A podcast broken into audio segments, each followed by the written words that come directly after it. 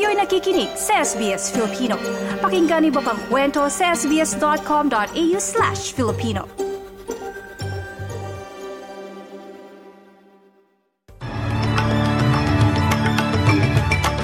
Sa ulo ng mga balita ngayong 20 ng Setyembre taong 2023. Pinakamainit na summer sa Australia mararanasan ngayong taon, hudyat ng paparating na El Niño. New South Wales Research Group nagsabing tumaas ang bilang ng retail theft o mga pagnanakaw simula magluwag ang COVID-19 restrictions. At Treasurer Jim Chalmers, ilalabas ang employment white paper ng federal na pamahalaan ngayong araw.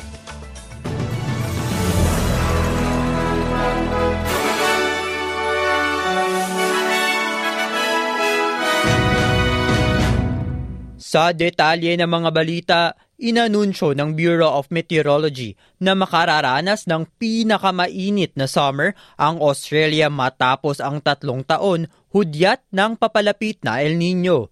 Nagbabala si Bureau of Meteorology Manager of Climate Services Dr. Carl Braganza sa buong bansa na maghanda sa mataas na temperatura. Globally, the El Nino really means that we have a continuation of the global heat that we've seen in the global oceans in particular, and the global oceans have been at record temperatures since about April.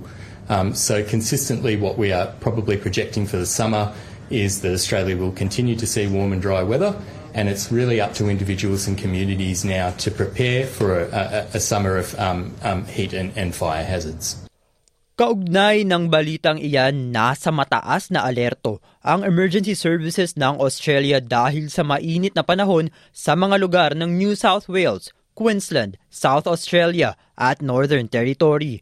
Itinaas din ng NSW Far South Coast ang fire danger warning sa mga lugar na apektado ng bushfires. Narito ang paalala ni New South Wales Rural Fire Service spokesperson Greg Allen sa mga apektadong residente. It's important that if you're in an area of a total fire ban, and that's the Greater Sydney region and the Far South Coast area, that you don't do anything that's going to start a fire. So no hot works out in the open, no barbecues, anything that could create a spark or an ember and therefore introduce a new fire. Importantly as well, if you see a fire with no trucks, it's important to call 000 straight away so that our crews can respond and limit the spread of that fire.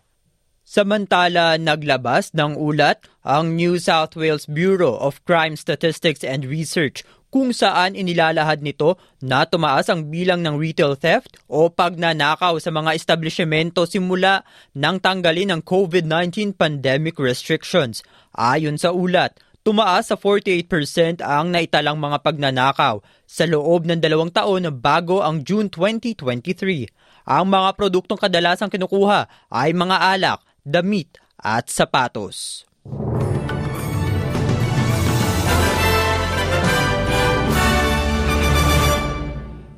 Nakatakda namang ilabas ni Treasurer Jim Chalmers ang employment white paper ng federal na pamahalaan ngayong araw, September 20. Ang dokumentong ito ay magpapakita ng blueprint ng Albanese government na inaasahang bibigyang pansin ang karagdagang trabaho at pagbabayad ng sapat sa bansa. Dagdag ni Chalmers, ipaprioritize din ito ng productivity growth at pagbubuo ng workforce sa hinaharap.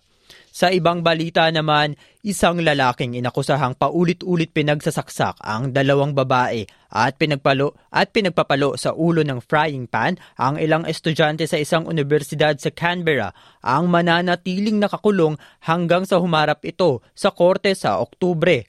Ang 24-year-old na lalaki ay sasailalim sa mental health assessment matapos ang pagharap sa korte sa mga kasong attempted murder at assault.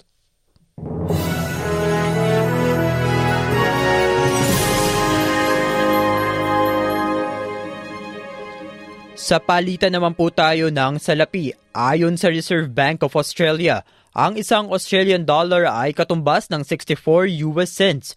Mula naman sa Bangko Sentral ng Pilipinas, ang isang US dollar ay katumbas ng 56.82 pesos at ang palitan ng isang Australian dollar ay 36.57 pesos.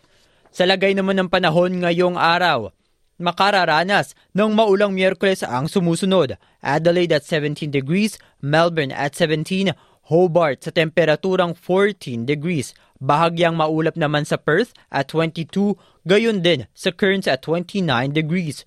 Mahangin naman sa mga sumusunod, Canberra at 23, Newcastle at 35, Sydney at 34. Ngunit makararanas ang mga ito ng maaraw na panahon.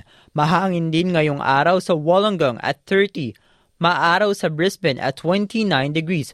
Gayon din sa Darwin sa temperaturang 33.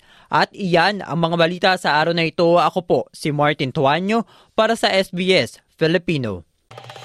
Nice yung bang makinig na iba pang kwento na tulad ito? Makinig sa Apple Podcast, Google Podcast, Spotify o sa iba pang podcast apps.